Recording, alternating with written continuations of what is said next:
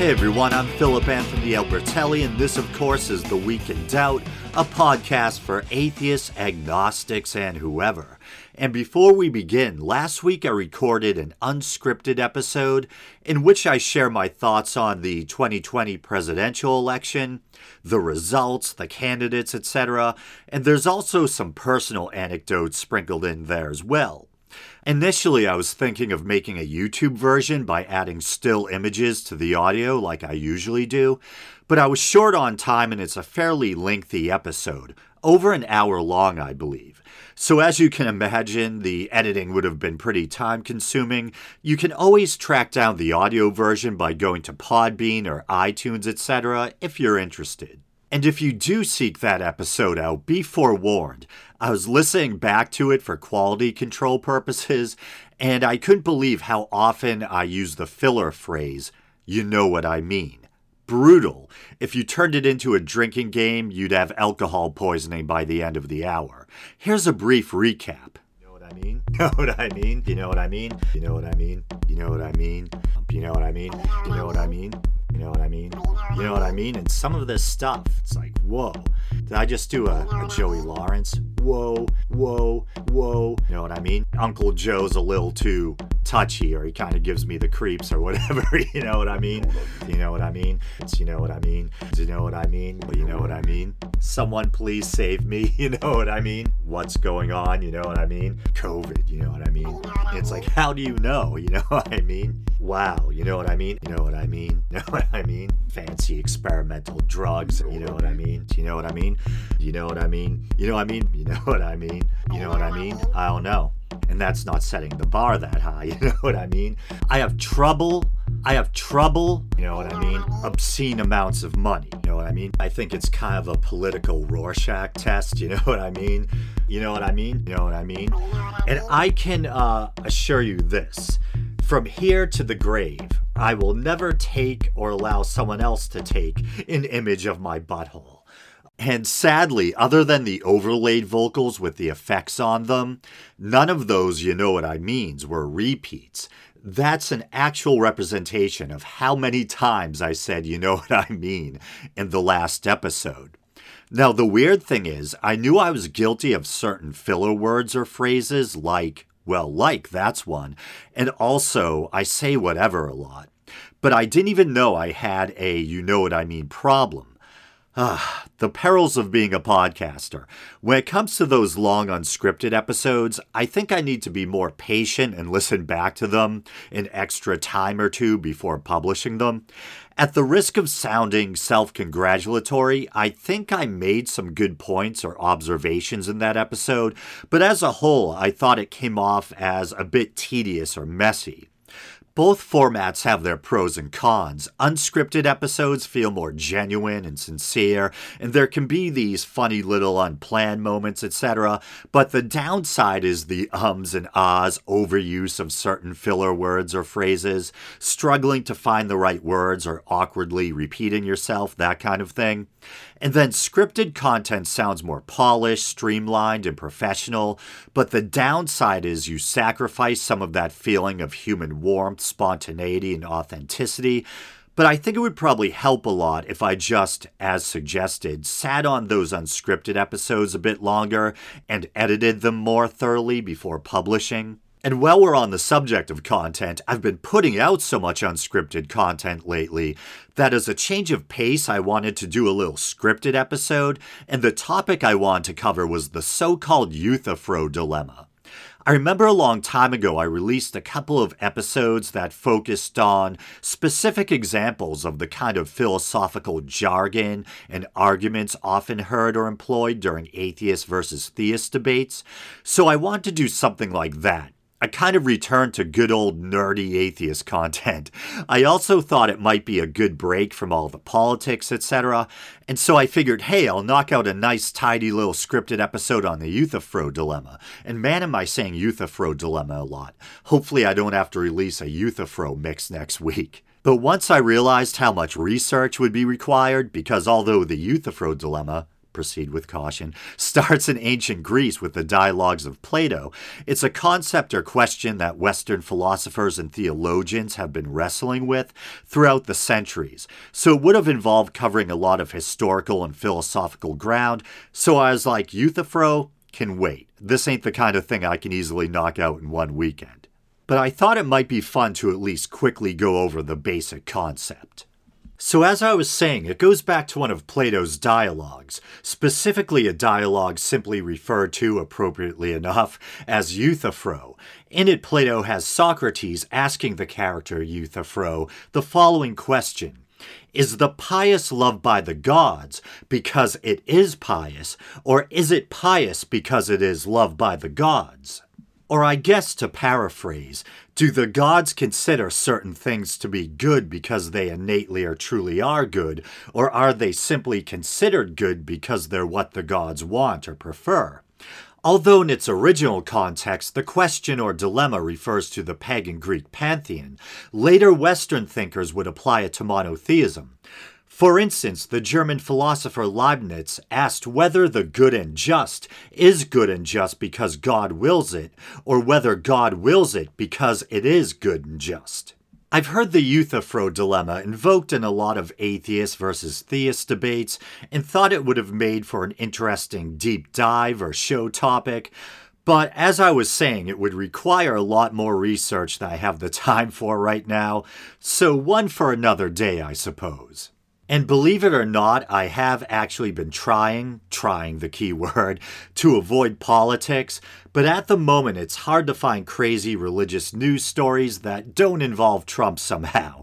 And as a skeptic, this one is pure gold because it features a seemingly endless slew of failed predictions by religious wingnuts and charlatans, and no offense to decent religious folk out there who also recognize the absurdity of people like Kenneth Copeland and Paula White. I'm not sure if Paula White is actually in this montage. She probably is somewhere. Uh, it's about 24 minutes long, but I'm only going to play the first couple of minutes. That's all you really need to understand how ludicrous and grossly mistaken these people are. First of all, I want to say without question, Trump is going to win the election. President Trump is going to win. And he says he's going to be in office for two terms. The rebirth of this nation. I pray oh. your prophecy comes true. That's what we it's need. It's coming to pass. And watch the reelection of Donald Trump. There's no doubt whatsoever. He will win because that's God's plan. Donald Trump will win a second term. What I intend to do through him, it will take two terms to do. This is what he said. And I knew that Trump was going to be president. The army of God will have victory after victory after victory. And I love what President Trump always says. He says, You're going to get sick and tired of winning if there is such a thing. And that's going to be the same way for the army of God. It's going to be victory after victory after victory. Will it be an eight year presidency? Absolutely. Absolutely. Absolutely. Absolutely, we will. You're sure about that? Yeah, I'm sure about that because I think what's going to happen is, is that when people see the good that the country's coming into right now, the prosperity, the jobs, the economy, whatever the case may be, there's going to be no doubt he's going to sail right in for the first, second term. Wendy Griffith, CBN News. Do like I did. Get this book of Stevens. I got it when it was in the manuscript and studied it. I studied it and worked with it and, and studied it.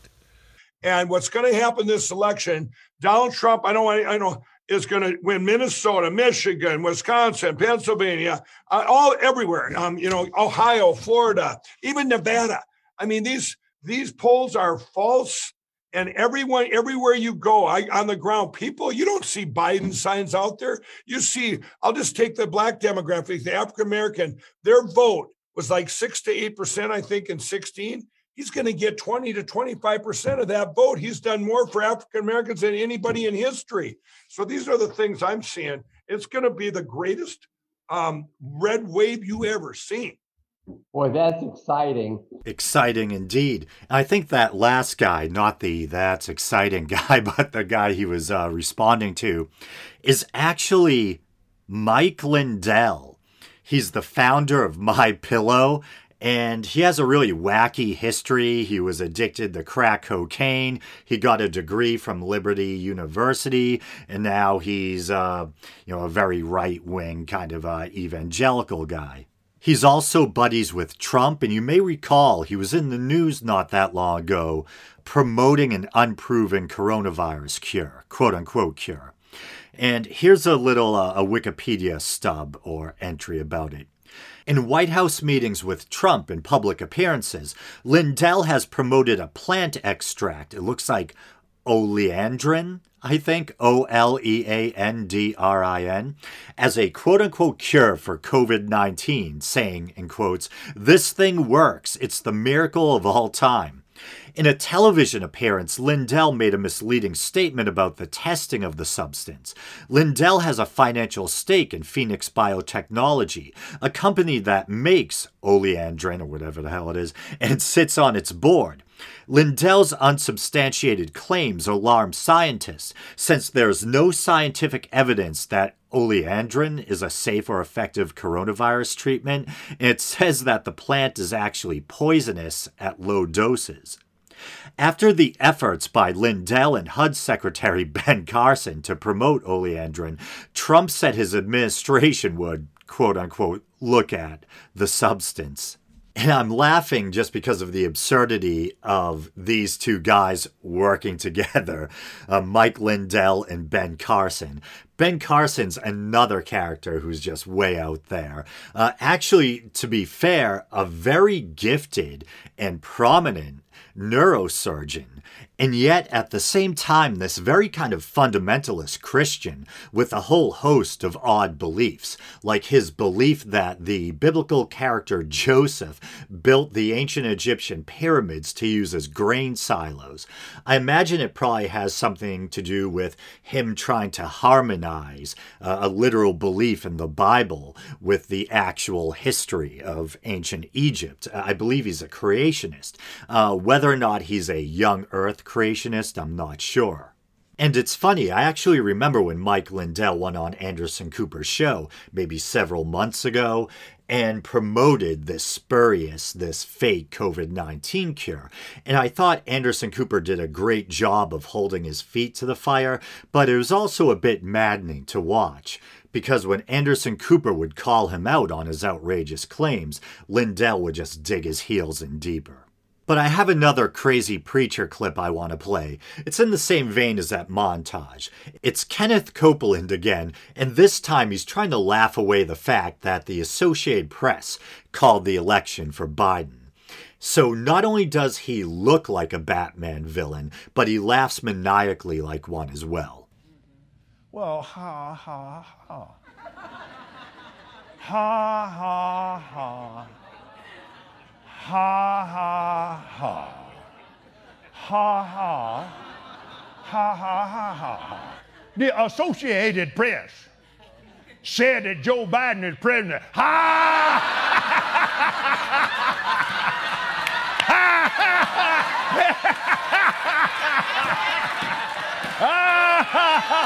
yeah. Yeah. yeah. Yeah.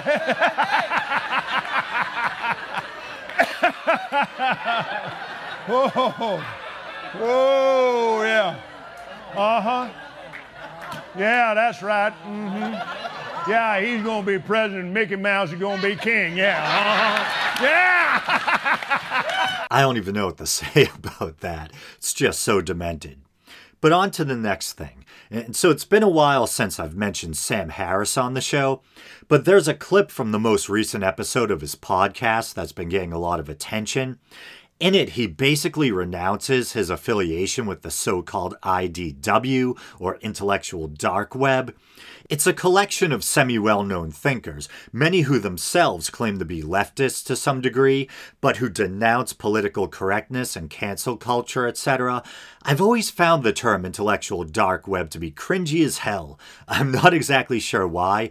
Maybe it's because it seems kind of pretentious, or like an attempt to try to make a bunch of middle aged men seem cool or edgy. Whatever the reason, it's always rubbed me the wrong way. One thing that separated Sam from other members of the intellectual dark web is his outspoken disdain for Trump. In fairness, I think Bret Weinstein has also openly criticized Trump, but he probably hasn't denounced him as strongly as Sam. And based on what Sam says in this clip I'm about to play, it sounds like some of his fellow IDW members may have been entertaining the ludicrous notion that Biden stole the election from Trump. And that's finally what pushed him to publicly sever ties with the intellectual dark web. And I go into this in that long winded, unscripted episode I mentioned earlier. But there's a reason why this election was different than past presidential elections. We're in the middle of a pandemic, and understandably, a large percentage of the population chose to vote by mail this time around. And so, to me at least, it's not a big mystery why Biden suddenly seemed to be performing better in the polls. Trump was looking good early on on election night, but lost his lead as the mail in ballots continued pouring in. And I believe which votes were counted first or took priority depended on the state. Some states, for instance, like New Jersey, started counting absentee ballots early on as they came in during the lead up to the election. While some battleground states like Pennsylvania didn't partake in that kind of head start. In some states and or counties, including some Pennsylvania counties, I believe, counted in-person votes first and then moved on to the mail-in ballots.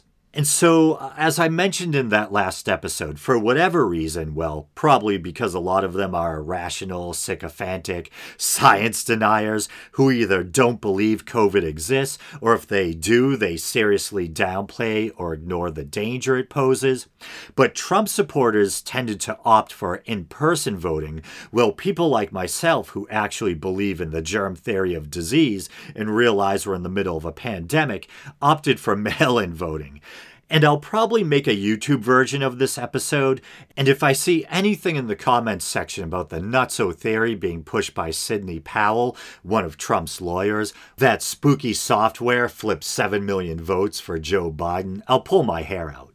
Well, actually, I think as of today, I'm recording this on the 24th, it looks like they're trying to give her the soft boot, you know, trying to push her out or disassociate themselves from her. But here I am talking politics again. Every time I think I'm out, they pull me back in.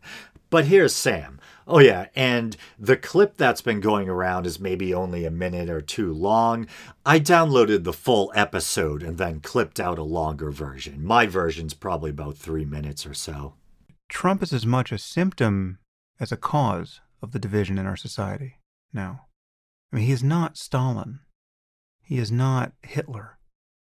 He is a vindictive little con man who got plucked out of a carnival somewhere by Mark Burnett and put on television for over a decade.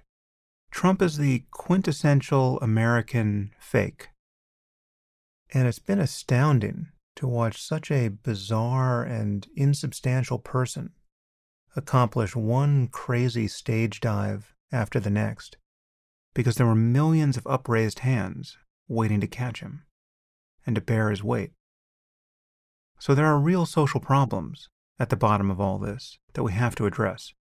And we won't address any of them by writing off everyone who voted for Trump as racist or otherwise irredeemable.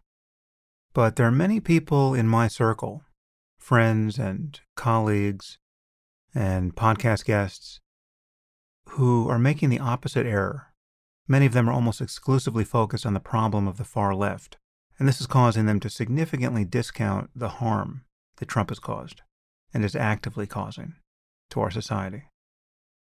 Some of these people are Trump supporters, but many aren't. And they've been taking the Trump team's allegations that the election was stolen through massive voter fraud way too seriously. And they're extending a principle of charity to Trump and to the rest of his team that is frankly delusional. Again, there is a needle to thread here, and many people don't appear to even see it. Insofar as I've noticed what others in the so called intellectual dark web have been saying, it's generally not something I want to be associated with. I don't want to single anyone out in particular, but allow me to take this moment to turn in my imaginary membership card to this imaginary organization. I mean, the IDW was always tongue in cheek from my point of view. It was a funny name for a group of people who were willing to discuss difficult topics in public, mostly on podcasts, but it never made sense for us to be grouped together as though we shared a common worldview. I never saw much downside to it, and I didn't much think about it. But in the aftermath of this election, with some members of this fictional group sounding fairly bonkers, I just want to make it clear that I'm not part of any group. Right? So if you want to criticize my ideas, that's great. But I only represent myself here, and no one else speaks for me. We have a crisis of legitimacy now on all fronts. People have lost their trust in our institutions. And this is understandable given all that's happened over the last four years. Trust in media has almost collapsed. But that doesn't mean there still isn't a difference between the New York Times and Breitbart, or between journalists who are doing their best to report facts, even while they harbor their own political biases, and political operatives or conspiracy theorists who are obviously spreading lies. So, as bad as things are in mainstream media, and don't get me wrong, they're quite bad, you simply can't place equal blame on both sides politically at this moment. And so, as an old school Sam Harris fan, and as someone who, like Sam, isn't exactly crazy about Trump, to put it mildly, I found that very heartening. I also found myself wondering out of curiosity who Sam's core demographic is, or are. The overly politically correct types probably don't like him due to his take on things like Islam and so called cancel culture. On the other hand, right leaning types might not like him due to his strong criticism of Trump. Now I'm sure he'll lose some listeners or supporters after disavowing the intellectual dark web, but he seems to be doing okay. A lot better than me and my little podcast here. And don't worry, that's self awareness, not self pity.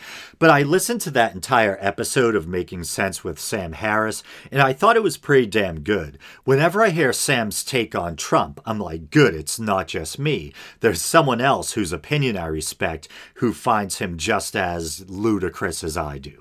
But let's move on from one horseman to another. Remember the good old four horsemen days? Harris, Dennett, Dawkins, and Hitchens? And so the next clip I'm gonna play involves Dawkins specifically. He sat down for an interview with a young content creator I've mentioned on the show before, a YouTuber slash podcaster who goes by the name Cosmic Skeptic. The clip I'm about to play is an excerpt he published from the full length interview. It's entitled Richard Dawkins on Veganism and Animal Rights. To be honest, I found the title to be a little bit misleading, probably not intentionally. Cosmic Skeptic seems like a really good dude. He strikes me as a very principled sort of person. And maybe if you see the clip in the context of the full interview, they do touch on veganism at some point. I'm not sure. And I may be nitpicking a bit because they do, in a kind of broad sense, touch on or discuss the treatment of animals or how we should morally view or approach our relationship with them, but veganism specifically doesn't come up. I think the clip is about four minutes long. I was considering chiming in here and there, but it's short enough that I might just play it in its entirety and comment afterwards. Do you see the seeds of moral progress happening now? Can you see where uh, in the sense that you talk about how 100 years ago things were vastly different to how they are now. What are the what are things that you think might change 100 years from now? Well, that's a very nice question. Um, I, I, mean, my, my feeling is probably um, a widening of what Peter Singer calls the expanding circle. Yeah. Um, so if we go back a few centuries, uh, people of different races were regarded as inferior, not even human, mm-hmm. and were treated accordingly, appallingly.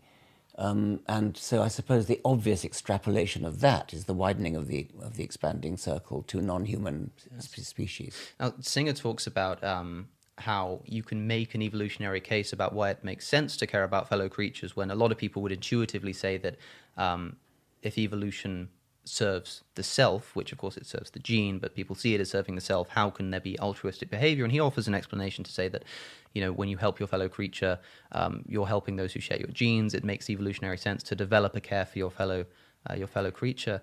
Do you feel the same logic would extend to no. non-human animals? I mean, I, I, I, don't think that logic works even for, for, as far as Peter Singer takes it. I see. So, um, so how would that circle expand to non-human oh, animals? Then? Uh, by, by, by, non, by non-genetic means. Right. I, I think that, um, the, that, that, that he is actually, he's actually right to, to want to expand the circle morally, but I think he's wrong to think that um, it really is the same process of evolution um, that the expanding circle really does represent something evolutionary. It doesn't. Um, the, as far as evolution is concerned, kin groups, kin and potential reciprocators are as far as it goes. The expansion is done by what I would call a mistake, a, a very blessed mistake, a very, very good mistake. Uh, but when we are altruistic towards non relatives whom we're never ever going to meet again, Yes. that is a, um, a byproduct, a, a mistaken, but a, I hasten to stress again, a very good um, mistake. Yes. Um, Uh, but, but I mean, you can see why. Uh, I think, as, as Singer points out in the expanding circle, uh, the way that human beings were living at the time that these these characteristics evolved, it made sense to treat any human being Yeah, you yeah. meet as though they were a relative because they likely were. But the same can't be said for non-human animals.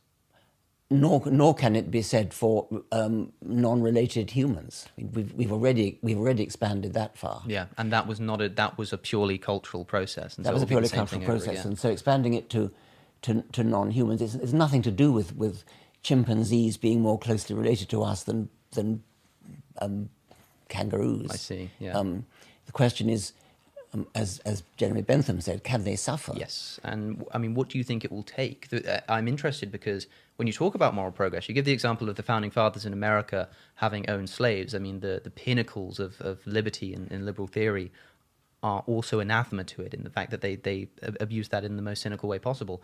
Um, and you say uh, when talking of Thomas Jefferson and George Washington particularly, you say we can at least hope that they didn't know the conditions on the slave ships coming from Africa, implying that because we think so morally highly of people like George Washington and Thomas Jefferson and think they're so rational that if they'd have known how what the conditions were really like, then they would have then they perhaps would have changed their their point. But like in today's society, we do know the conditions of the of the equivalent. We do know the conditions uh, of of animals in factory farms, and that doesn't seem to be doing it. I mean, what do you No. think it will take? That's a good point. Um, I mean, in the case of Jefferson and Washington, um, I, I don't know much about it, but I presume that although they had slaves, they were probably quite kind to them. Whereas the, the treatment of slaves on the ships was utterly, utterly ghastly. I mean, appalling. And I I very much hope they didn't know. Um, but you make the point about you know we when we, we see lorries transporting sheep or cows. In, in just they, they remind me of you know Yes. railway trucks going to going to Belsen, um, and um, I, I think there is a tendency to turn a blind eye, Hmm. uh, and there probably was in the 18th century towards towards the way slaves were treated, and there, there is now towards um, as you say, factory farms and slaughterhouses. Yes. And so it's funny, when I was watching that clip for the first time, I basically had the same automatic reaction as Richard Dawkins. I really like Peter Singer, but to be honest, I've never read any of his works. And when I heard Cosmic Skeptic put forth what I guess is Singer's argument that people should want to treat animals better because we share a common genetic lineage, and if they succeed genetically, it keeps our shared genetic legacy going forward with them, or something like that. In fairness, maybe I'm interpreting or paraphrasing it poorly. But I find this to be a really kind of cold and clunky and unconvincing argument. I mean, I think there may be a scrap of merit there, but I would word it differently. I, would say it's good for people to keep in mind that all life on Earth is related and that we share a kinship with our fellow animals, and we should seek to treat them with compassion and respect. But I agree with Dawkins. I think beyond the fact that we're members of a social species with a seemingly evolved capacity for empathy and altruism, we don't really need a kind of cold appeal to genetics to inspire us to be compassionate towards non human animals. And once again, I don't know what Singer's original argument was in his own words, but I do like this idea of the expanding circle. And I think this is a basic idea that's been around for a while. We can take that evolved capacity for things like empathy, compassion, and altruism that was probably once reserved for the in group dynamic and apply or extend it not only to fellow human beings in the quote unquote out group, but to non non human animals as well. And I don't think it's something that requires much work or effort, or at least it shouldn't. I think most of us, generally speaking, have this kind of almost natural affection and fascination for animals. And I know I've been kind of criticizing Cosmic Skeptic's argument, or rather, to be fair, Singer's argument via Cosmic Skeptic, but I'll walk it back a little and say that I do think there's merit in keeping our shared genetic lineage in mind. Our big brains and our opposable thumbs have allowed us to build civilizations, achieve astonishing technological breakthroughs that at one point would have seemed like impossible science fiction. But at the end of the day, we still possess the same basic physiological equipment as our fellow creatures that we share an evolutionary history with, especially our fellow vertebrates. And even though we shouldn't dismiss the suffering of non mammalian animals, Birds are put through hell on factory farms too, but we have that much more in common with our fellow mammals. A dog or a cat or a pig or a cow, and as I just alluded, you know, uh, even a chicken for that matter, might not be able to file taxes or write a sonnet or contemplate the mysteries of the universe, but they have a nervous system, they're aware, they have a will to live, an aversion to pain. Like us, they're capable of joy and fear and suffering, and we should be able to all agree that the less other creatures are made to suffer, the better place this world will be. And I hope that the circle does keep expanding, and that someday the atrocity we call factory farming, along with other forms of monstrous barbarism we visit upon our fellow creatures, will be nothing more than a dark chapter in our collective past. And I recently watched a video by a YouTuber by the name of Earthling Ed, and it was about animals that escaped slaughter. And there was this story about cows that escaped a slaughterhouse and took refuge. And there's a kind of sad irony here. In the parking lot of a church that was named after St. Francis of Assisi, the patron saint of animals. And whenever I hear a story like that, I'm like, come on, show at least a drop of mercy. They made it out, send them to a sanctuary or something, but no, drag back to the slaughterhouse. And I don't know if it was the same story or a different one, but there were cows that escaped that the cops and the workers had trouble rounding up, and the cops ended up shooting the cows to death. I think they said with shotguns, and supposedly the workers were really shaken up. And it reminds me of a story I heard maybe a few months back. COVID hit the meat industry pretty hard, and there was a story about this pig farmer. I think he ran what could be considered a factory farm, so probably a lot of animals packed together, living in squalor and misery until it's finally their time to be forced down the processing line. And for some reason, because the company had been negatively impacted by COVID, they had to put a large number of animals down, and the farmer was weeping, crying for the animals that had to be put down. And so it's funny how, in both of those cases, the cows being shot by the cops and the pigs who had to be put down, the workers, or the owner in that case, demonstrated that they realized that these are living beings whose lives have value and they were emotionally moved by the plight of these poor animals being put down. And I can get how they probably view it. They don't like the idea of innocent animals being hurt or killed unnecessarily. Hey, simpatico, that's uh, that's to be applauded. But they probably view their work, the quote unquote processing of those animals for food, as necessary. But, you know, that out of context death and suffering kind of shakes them out of their complacency.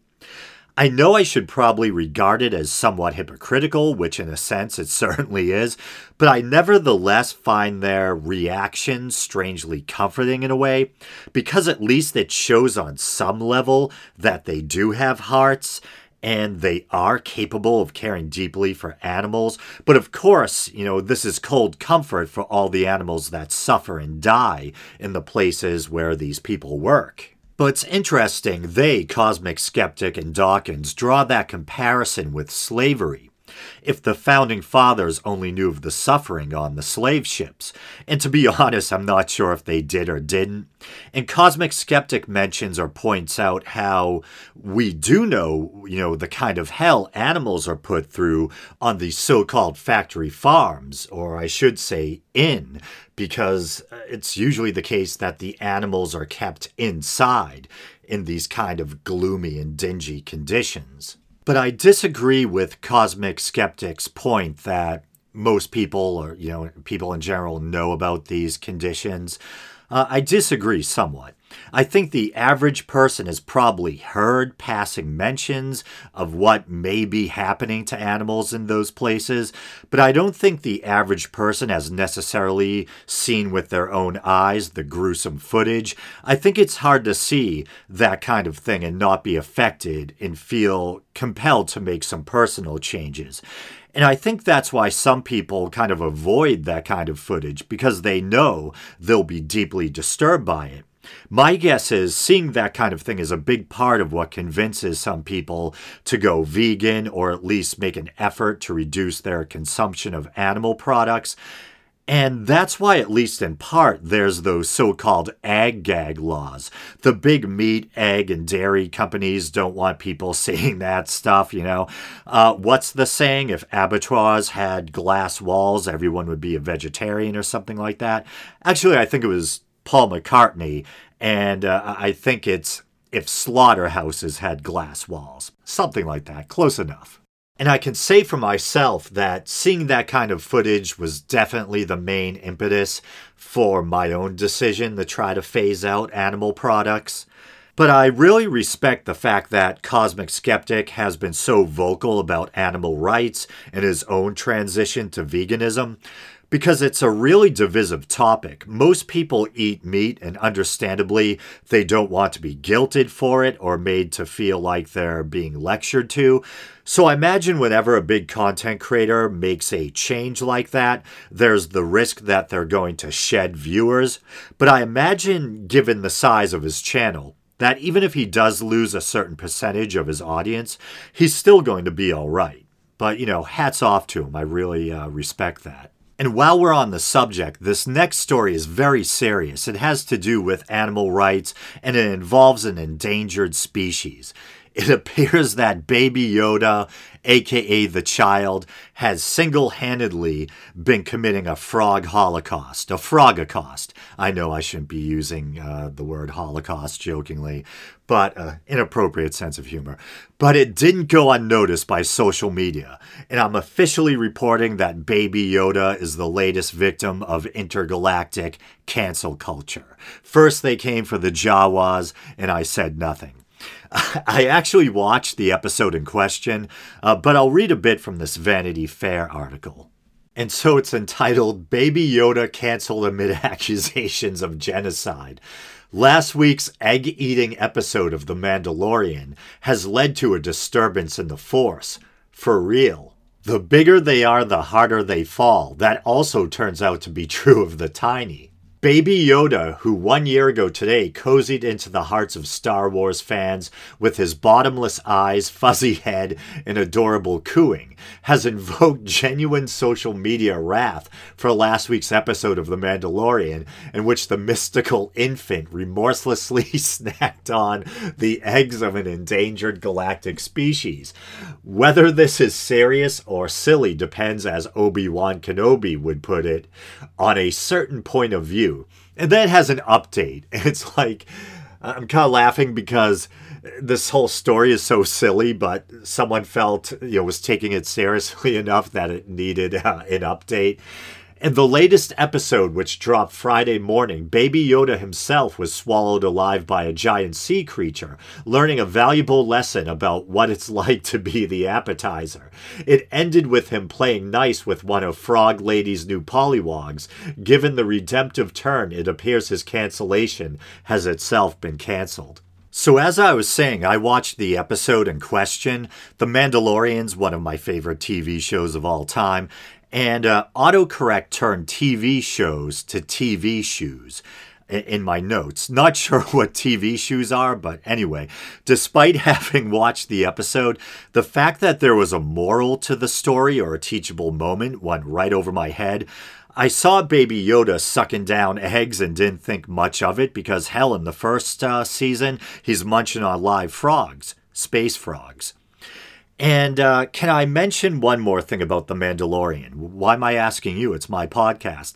Uh, I'll make it quick. So, The Mandalorian usually has awesome special effects, but I was watching the most recent episode, and there's a scene where a female character, I forget her name, but she's played by Gina Carano. Uh, but she's beating up a bunch of bad guys, and while she's at it, she kind of unintentionally saves this little creature's life. The bad guys were going to eat it.